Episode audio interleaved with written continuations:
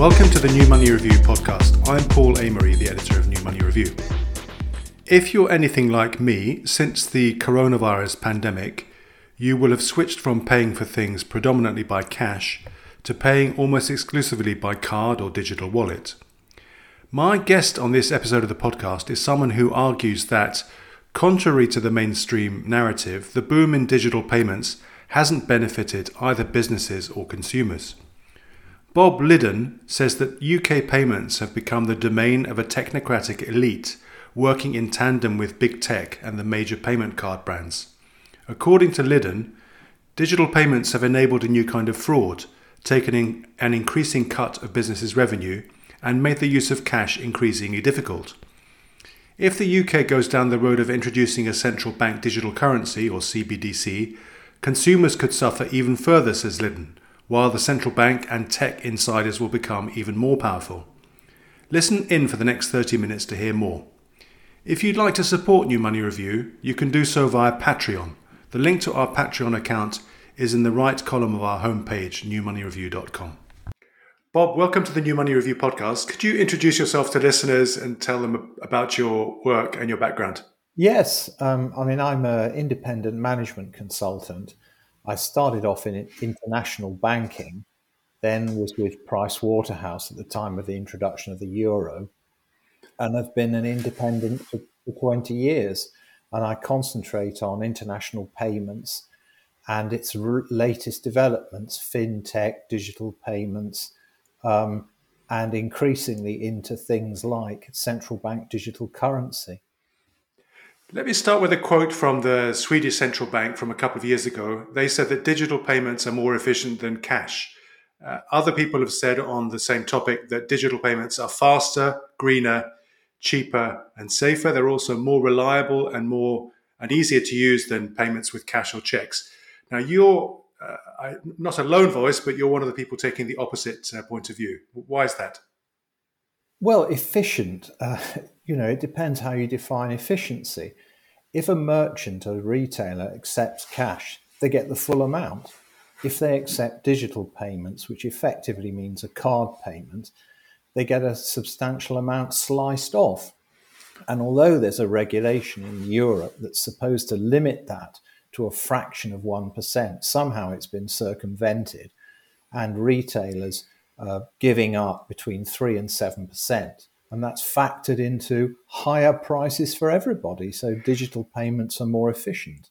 How uh, could we? Uh, so could, you, could I just stop you there, Bob, for a second? So that, you're talking about the interchange fee regulation yes, in Europe, right. which is supposed to to cap intermediary fees, or at least the, the fee paid to the acquiring bank to is it zero point three percent of the transaction for value? Credit card and zero point two percent for debit.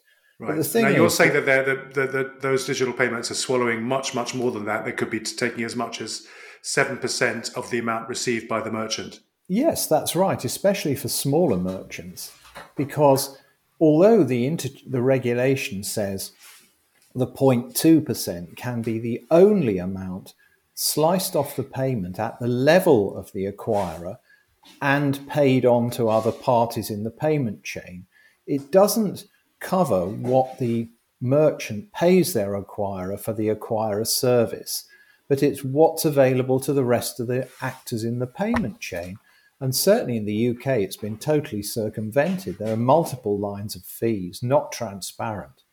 And I mean, I've uh, compiled sets of accounts for merchants, small merchants, small businesses um, who don't need to be audited.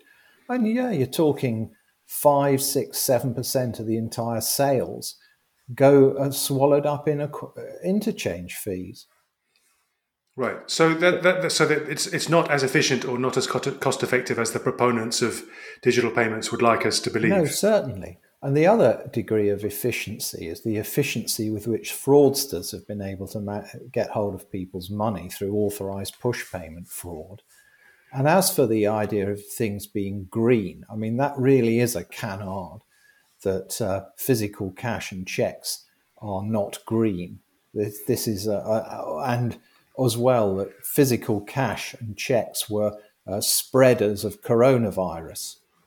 You know, right. here we're into wild conspiracy theories and piling on any excuse to promote digital payments.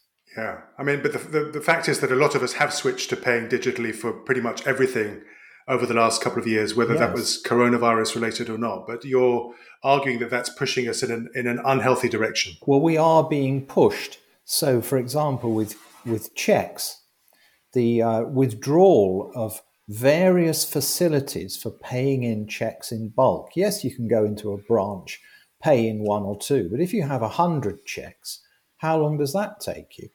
The facilities for merchants to pay in bulk checks have been eroded. The check guarantee card was taken off the, the table. You know, the you used to automatically get a new checkbook. The bank used to detect when you've almost finished your checkbook and reissue a checkbook automatically. That's been taken away. So, one way or another, by a, a thousand cuts, both cash and checks have been undermined as viable payment means. And yes, then we all go digital, but the costs and risks of that. So it isn't just the cost, it's the risk as well. And that's right. authorized push payment fraud. Right, let's talk about that subject in a bit more detail. Yeah. So, I, before the call, uh, I looked up some data on authorized push payment fraud in the UK. Perhaps we should start by defining what what what is authorized push payment fraud. But I, I, the, the figure I got was over a billion pounds a year in in, in yes. fraud of this type. Yeah, gross. So. Yeah. Belatedly, the, the regulator, the payment systems regulator, in the last month or two has admitted this is a problem primarily around the faster payment system, not BACS, not CHAPS, which most people haven't got access to, but it's faster payments which sits behind mobile, internet banking. It's the nodal system now. And the problem is that it's basically a system that was cobbled together out of different parts of the BACS system and particularly the debit card system. Right. Before we get so, into that, Bob, so authorized push payment fraud is where I, let's see, let's say I authorize the fraudster to take money from my accounts, and that may well, be as a result of of uh, a phishing email or some yeah. or a phone call that's come to me from someone pretending to be my bank or yes, or something like right. that. I recently had a PayPal payment request which I didn't recognize, but it was very convincing yeah. looking, and I went on the PayPal account and it was still in my account despite the fact that I'd uh, told them it was a phishing attempt. Uh, you know, these things are quite sophisticated. Yes, the way in which it comes about there are many and various, but the common thread is that you go onto an electronic banking app or system of your bank and you tell them to make a payment to, usually it's yourself. You put your own name in, and then there's a sort code and account number, or somebody you know or a, a, company you trade with or whatever, a known supplier. But the banks, by law, are, are, able to transact just on the basis of the sort code and account number. They don't check the name when the uh, amount arrives at the payee's bank. So this the name on the account that you've identified will be totally different.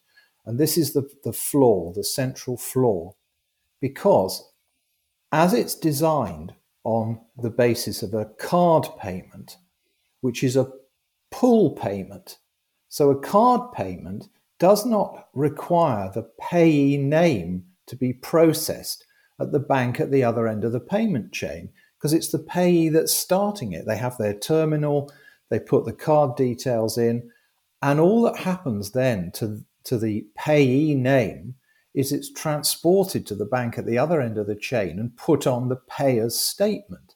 It isn't processed. But on a push payment, you absolutely need to check the payee name. But by law, the payee name currently does not form part of what's known as the payment contract between the payer and their bank. And that's right, so if we contrast this with the, with the, with the way we many of us used to pay by check, Yes. You've written the name of the payee into the checks field for payee. You've yeah. said, I want to pay it to this entity or this person. Yes. And, and then it can't presumably go astray. Well, it, it can, but it's the bank's risk. Right. So I don't believe that banks checked the payee name on every single single check. But if they pay a, a, a check into an, an account named differently to what's on the payee line, it's their risk and they have to reimburse the payer. But with faster payments, the legal situation is different and they also don't check. There is no name check. So that's why you have this thing called confirmation of payee to introduce a name check process, but outside the normal payment flow. But really, if faster payments was meant to replace checks, and it was, then the either you have the name check that the banks do on every payment, or they can not check the name, but it's their risk. But the problem is they don't check the name and it's the customer's risk. So, so you're the, basically saying that the consumer protections of the kind of payment system that we've now ended up with are inferior to greatly uh, to, inferior. Yeah, yeah. So yes, faster payments is more efficient. You know, if the banks don't check the name, that's one process they don't have to go through. So that makes it more efficient for them. It's lower yeah. cost for them and instant. It's instant. That makes it easier for the fraudster to get the money out. It's all yeah. fine for the banks. Lower costs, less risk for the banks, but then that all falls back on the consumer, the customer, business or private individual. So you're saying that the digital payments infrastructure is largely being cobbled together on, on the, the existing card payments infrastructure. Yes, and that's, it is. That's, that's created a number of problems. The proof, the definitive proof of that is the message data standard used by Faster Payments and its International Standards Organization 8583. That is the card standard. So it uses the card's standard messages, but that cards are a pull payment. So it's right. a push payment product cobbled together on a pull payment chassis. Right. So the designers of digital currency didn't need to go down this route, but they've they've actually gone they've gone down this route because it was it was there. Well, it was done between the banks and Vocalink, the infrastructure that the company that supports it, in the around 2006 2008 because they were under pressure to do something quickly and they didn't want to spend too much money. So there you go, cobble it together from existing bits. Yeah. Now, on your on your blog, uh, which I've spent uh, you know some very interested uh, hours reading, um, I, I noticed you you've drawn much broader conclusions that the the whole open banking initiative, in your view, has been a failure, and that the the, the payment regulation payment services regulator doesn't function properly. Why mm. you know why why do you take why do you take such a I mean, it, it's a kind of a heretical view these days that this is this is because as we can see from the top down in the UK, the prime minister and several government yeah. ministers and p- people in the the regulator, the central bank, they're all pushing this. They say we want the UK to be the center of digital currency, digital payments. You know, w- yeah. what in your view they is want. yeah, what's going on they here? Want what do we want? You yeah. know, and uh, Sunak, Rishi Sunak said his policy as Chancellor of the Exchequer was for us to be the head of cryptocurrency. Well, that was before the whole thing blew up over the summer and the autumn. But the, you know, does do we have a change of direction? No. Who says we want that? They want that. Um, so if you look at open banking, what was it meant to achieve? Much higher account switching. The contention was that the electronic banking product offered to customers by banks acted as a lock in so that it ossified switching. If you start using Lloyds Bank's app, you're not going to change your current account. So the solution to that is very similar to things tried in other countries, like in Belgium. Um, you have a kind of intermediary open banking entity through which you can access any banks. All right, fine. Is that for convenience because you have those accounts? But one thing it definitely hasn't done is uh, increased account switching. So it's failed in its primary objective.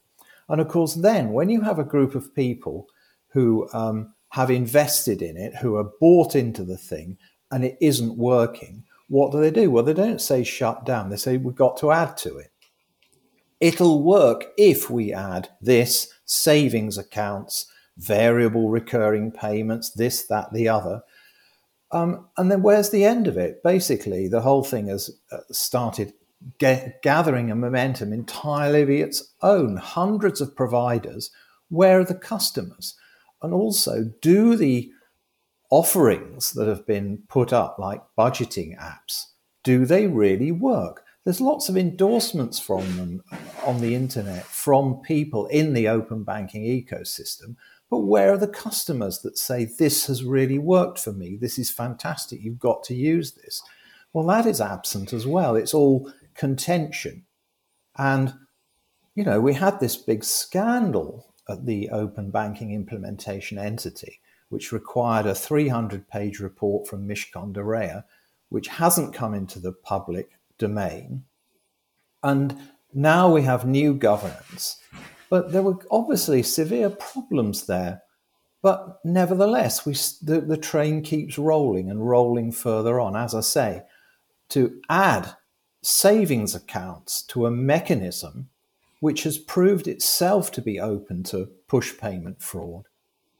And that's a serious issue. If you you should pause and say to what extent is open banking contributing to push payment fraud because a faster payment is the only current payment option available and pause and get people in who are not already bought into open banking to say, why is this A, failed in its main uh, objective, and B, appears by all accounts to be contributing to push payment fraud.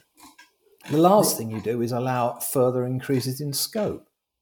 Right. So you're worried about a lack of transparency when it comes to the whole push towards digital yeah, payments. We, we know that the payment systems regulator you know, they jumped on the horse of access to cash. Well, great.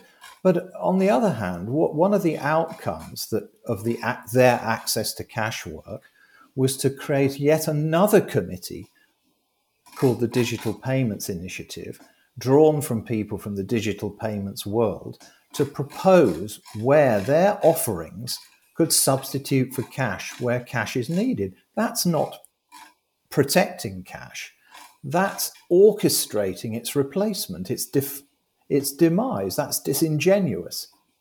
You know, and they, they are not sufficiently challenged. And then the thing, the digital payments industry didn't even deliver. It said, oh, we need to address all these things through, of course, open banking. You know, open banking, the kind of placebo for all ills. In a way, it's ridiculous, but it has meaningful detriments for consumers and businesses. Right. Uh, last year, you wrote a paper called uh, Capture Big Tech and Digital Payment Giants yeah. Dominate the Committees Evaluating the Replacement of Physical Cash with Britcoin, which is the UK's central planned central bank digital currency. And you've, you've gone yeah. through person by person the members of the uh, committees that have been set up to supervise yeah. this process. And you po- you're pointing out that they you think that a lot of these people are conflicted because they they either work in the digital payments industry, or they may be investors in some of the projects, and that and these things are not disclosed. You know, how, how big a problem do you think this is? Well, it's a total problem. You know that supposedly um, it was an open process to appoint these committees, and yet then you get a committee composed, especially the technology committee. The technology committee is 100% composed of people who are in favour and then you have a majority of the uh, engagement committee who are bound to be in favor. And what kind of a process is that when it go, then goes to consultation and when they're allowed to use evidence that many of them it's been manufactured within this what I've called a concert party. So a concert party, a series of apparently autonomous entities who are actually working to the same agenda. And, you know, you can criticize the Bank of England when they quote as evidence papers given out by, for, for example, the Bank for International Settlements. Well, the, the Bank of England is a member of the Bank for International Settlements. Its people work on the Bank for International Settlements projects. So there's no way that anything that comes out of the Bank for International Settlements can be presented as independent. But the Bank of England does so. So it's a tainted and biased and very partial selection of evidence to prove the case. And you're worried that some of the people on the these committees, especially the technology committee, may have a financial interest in promoting. Oh, I'm not worried. With, uh, it's, yeah. it's absolutely obvious that they do. Yeah. But and, and it may not be f- completely disclosed, or they may be through their through you know various uh, well, entities they're involved in. Searched because yeah. I only took it to the first level, but you very quickly behind behind it you come into the same milieu, the same group of institutions, organizations, and people as sit behind FTX, BlockFi, you know, whatever disaster you need to, you can uh, uh, point to in the crypto world, there are overlaps between those organizations, the organizations sitting behind them. And it, it obviously is a highly extensive concert party. And if we, the UK's businesses and, and private people, are going to be delivered into this thing, CN, uh, central bank digital currency, well, surely we want to know who all these people are and how they connect together with one another. And that should be a very, very big project. And that should happen before the Bank of England's allowed to push for, through with this. Yeah. But of what, course, it what response have you had to your paper? You know, whether from legislators, regulators, other people in the industry. Well, I got what, what several supportive messages from people from the House of Lords. The House of Lords Economic Committee published a, a um, critical study of Britcoin, um, and that was just arrogantly brushed aside by the Bank of England, i.e., you don't know what you're talking about. Similarly to the way the Bank of England brushed aside uh, the House of Lords critique of quantitative easing and low interest rates.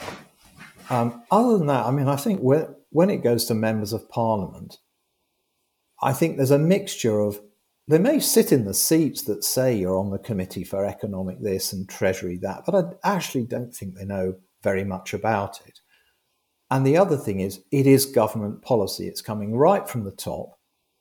You know, Rishi Sunak went to Stanford University. That's where he met his wife.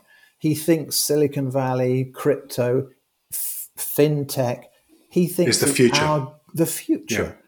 But the point is, what do we think? What do the rest of us think? It's already very well for him to be propelled up to be prime minister and say, this is the future. And we've all got to learn maths so we can, you know, do crypto. But what do we want? I mean, it is actually about democracy as much as anything else. What do we want? When did we say we wanted to lose checks, physical cash? You know, that's it's our country, our currency, as much as theirs. But we this bypassing of democratic process by lobby groups, trade groups, moneyed interests, and so on. This seems to be the hallmark of how things are done. And Britcoin is the epitome of that. Yeah, although it's, I mean, just as a an outside observer, if to me it seems unlikely that the the train is going to leave the tracks without uh, some kind of dramatic rethink of it. Uh, they're, they're, they're looking at the, the, politicians are looking at other countries. They're looking at China's incoming CBDC. It doesn't look as yeah. if they're about to give it up. Well, no, but then if they looked at Nigeria, they'd see that the take up of the CBDC has been minuscule. Yeah. And the government there is having to introduce all kinds of measures to yeah. attack cash head on in order to make their CBDC take off. If they were to look at El Salvador and how Bitcoin has not taken off there as legal tender, but it depends what you look at. And if you look, you know, at any point you can you can see an example of it, oh, it's kicking off there. If you just select that as your evidence, as opposed to all the other places it isn't kicking off, you can put together a supportive picture. And the people, the approval process for this, well, ultimately it is the Bank of England. That's it. They've become so independent that there's effectively no parliamentary control anymore. And they can yeah. put together their evidence. They can ignore Hong Kong and Sweden. I mean, Sweden said, one of their studies said, this thing can't give change. So the technology is so slow that you're waiting half an hour to get change for the tokens you've got on your card for, and the merchant. It's ridiculous. You'd be standing there half an hour. Oh mm. no, that that doesn't get a hearing. It's only the supportive evidence, often manufactured within the same concert party, that is uh, is taken note of. Let's talk a bit more about the vulnerabilities in the in the you know the, the way the system is currently, how it's how it's evolved. Um, you've talked about authorized push payment fraud, and that's that's a big problem in itself. What about the question of safeguarding? So, you if you yes. if you have funds at a bank in the UK, you're protected by deposit insurance, government yes. provided deposit that's insurance right. up to I forget what the, the limit Seven, is. Eighty-five thousand. Eighty-five thousand per account holder. So a joint account that yeah. can have one hundred and seventy thousand. But so if the bank goes bust, you get your money back from the government within a yes. fairly short period of time. Now, if you have your money at an electronic money institution, there's no such thing. It's not a bank, so you don't get no. deposit insurance. But there is this concept of safeguarding that they're they're supposed to put customer funds to one side, not mix the customer funds with their own money. And so if they go bust, yes. you know, the customer's funds should be protected. Is it protected? Well, firstly, there's this case of Ipagoo. It's a large e-money institution, um, which when it went under, the FCA basically put it out of business. It went under, but now it looks as if several other types of creditor can access the client funds. And the safeguarding that was put in place is not watertight because safeguarding should mean every euro or pound of e money issue is backed by either a bank deposit or government securities, high quality liquid assets, or some form of insurance policy. And whatever money comes back out of any of those three places is entirely and only attributable to the e money holders. But there's been a court case where actually the, the FCA are trying to find out if that's true. Now, I mean, just consider that for a minute. We've had these kind of institutions for well over a decade, and now the regulator has joined a legal action to find out whether the concept of safeguarding holds true in the actual liquidation of one of these institutions. Now, that if that isn't, so that's pretty scary. If they if the regulator doesn't know, yeah, and they should have known before they issued any license. Absolutely rock solid how this would going to work in an actual case of a liquidation. So if that isn't bad enough, then you have the, the, the, bank deposit option. So, three options the insurance policy, very clunky, not sure how many people are using it. High quality liquid assets, not very much used. The primary mechanism is to place the money in a bank deposit. But, you know, I'm no great fan of the EU, but before Brexit, the limitation was the bank had to be a licensed bank in a European Economic Area member state. Now it can be a licensed bank anywhere. Well, you know, does that tell you it's good quality? Nothing about public credit rating. Um, you know, you've also had the contributory problem of the payment system regulator and FCA not making sure that these firms can get bank accounts in the UK. So actually, the funds are, in my uh, understanding, and I've been involved, are mainly being deposited in places like Malta, Cyprus, and the Baltic states. Well, really, I mean, you know, is that these, are, these are small countries with with probably inadequate deposit insurance schemes of their own. They would not be able to cope with the failure of a big EMI. And, and well, and no, but then the, they're not even the the funds are ineligible for, even for deposit insurance coverage there. Right. The bigger question is financial probity, but there's a lot of mis, misunderstanding. If you look at when you open a bank account and you get a, a how does the financial services compensation scheme cover you? There's a list of types of customer who are not covered by the scheme, and one of them is financial institutions. Hmm. So the deposit of an EMI with a bank anywhere is never covered by the local deposit insurance right. scheme because the depositor is an ineligible party. Now, the other misconception is that that deposit bank in some way keeps the money apart and doesn't use it as part of its normal funding. Well, that's an illusion also. The only measures to keep the money apart supposedly are the ones that seem to have come into question with Ipagoo. They're supposed to keep the money away from other creditors of the EMI or payment institution, if it, whichever. But there's nothing about making sure the money is kept away from the other creditors of the deposit bank. And, you know, you've got banks in Cyprus. Perhaps it's got a little better now, but a couple of years ago, 40 plus percent of all the loans that the banks of Cyprus had made were on non performing status. In other words, they didn't exist.